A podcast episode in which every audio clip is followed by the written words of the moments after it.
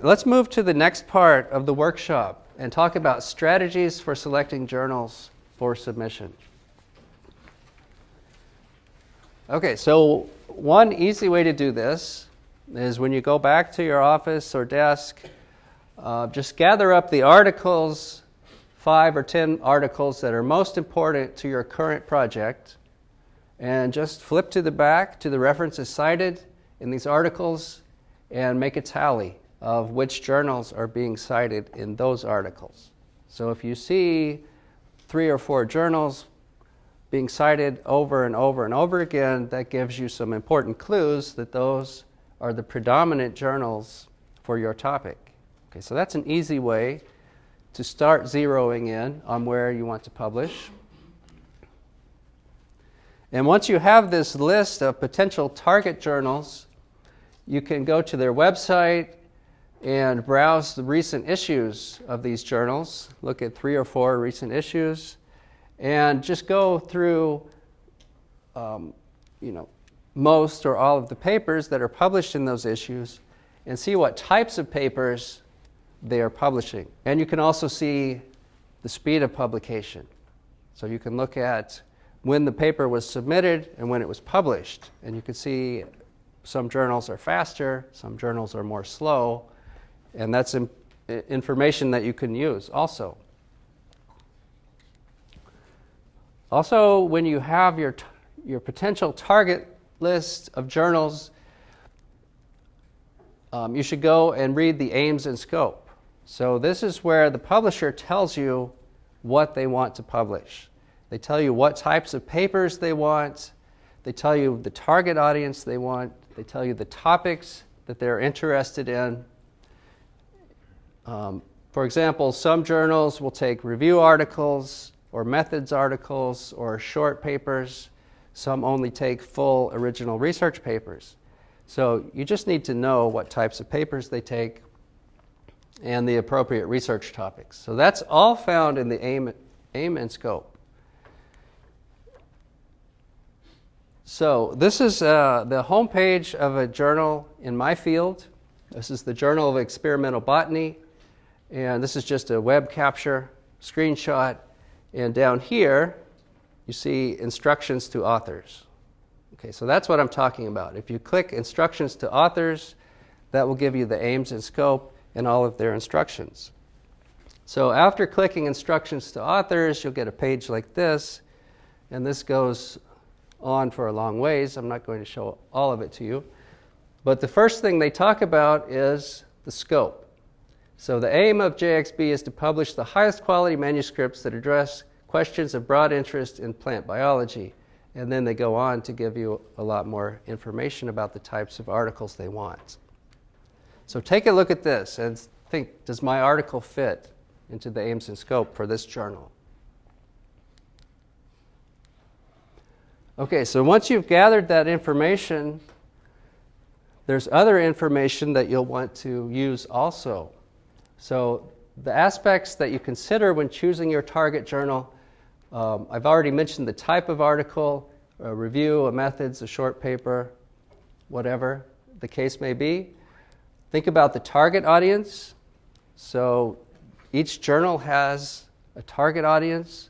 Some of the journals have the same target audience. Some of them overlap partially, but not entirely. So, think about the readers that you're trying to reach with your paper um, the type of papers in terms of methodology and, and uh, approach, the time from submission to publication. Okay, so this is important information. So maybe you need it published as quickly as possible.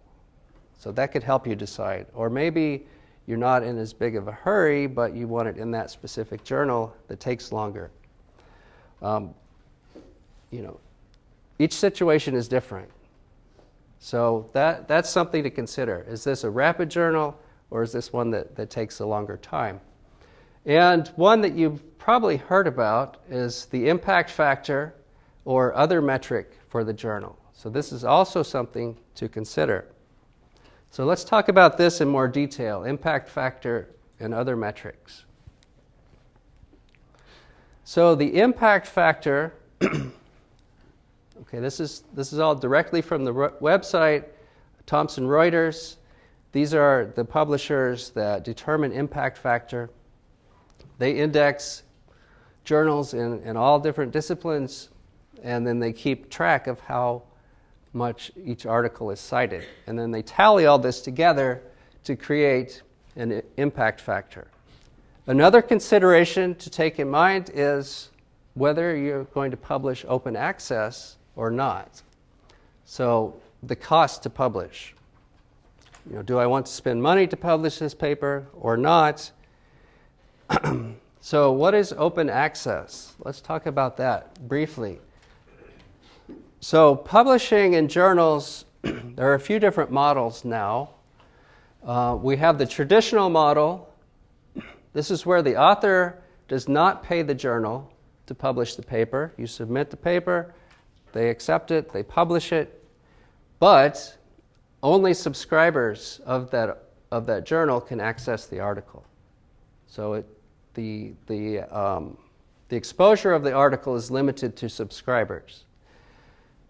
There's a second model called the Gold Open Access Model. And so, in the Gold Open Access Model, the, the author has to pay the journal. So, you have to pay to have your paper published. But then the journal makes the published article available to anyone for free. You don't have to have a subscription. So, you're basically paying the subscription for the readers by going with gold open access or any form of open access. There's also the hybrid model. So these are journals where you can, you can publish it for free but not make your article open access, or you can pay and your article will be open access. So you, you kind of need to decide before you submit, you know, do I want to pay or do I not? And the journal will supply information for the cost to publish if it's open access or a hybrid model. So that will be in the, the instructions for authors. So, you know, sometimes you have money built into the project to pay for open access, sometimes you don't. So that's a consideration. Now, speaking of open access, you need to be careful when you're choosing an open access journal because now there are a lot of uh, basically fake journals. And I'm, there are a lot of these fake journals. I get, every day I get invitations to publish in these fake journals in my email.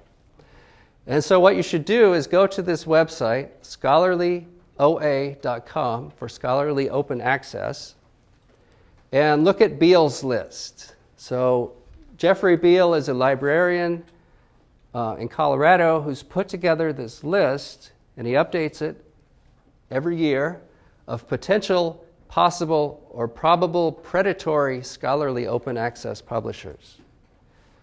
So these are publishers that basically will publish anything. It doesn't matter how bad it is, as long as you pay, they'll publish it.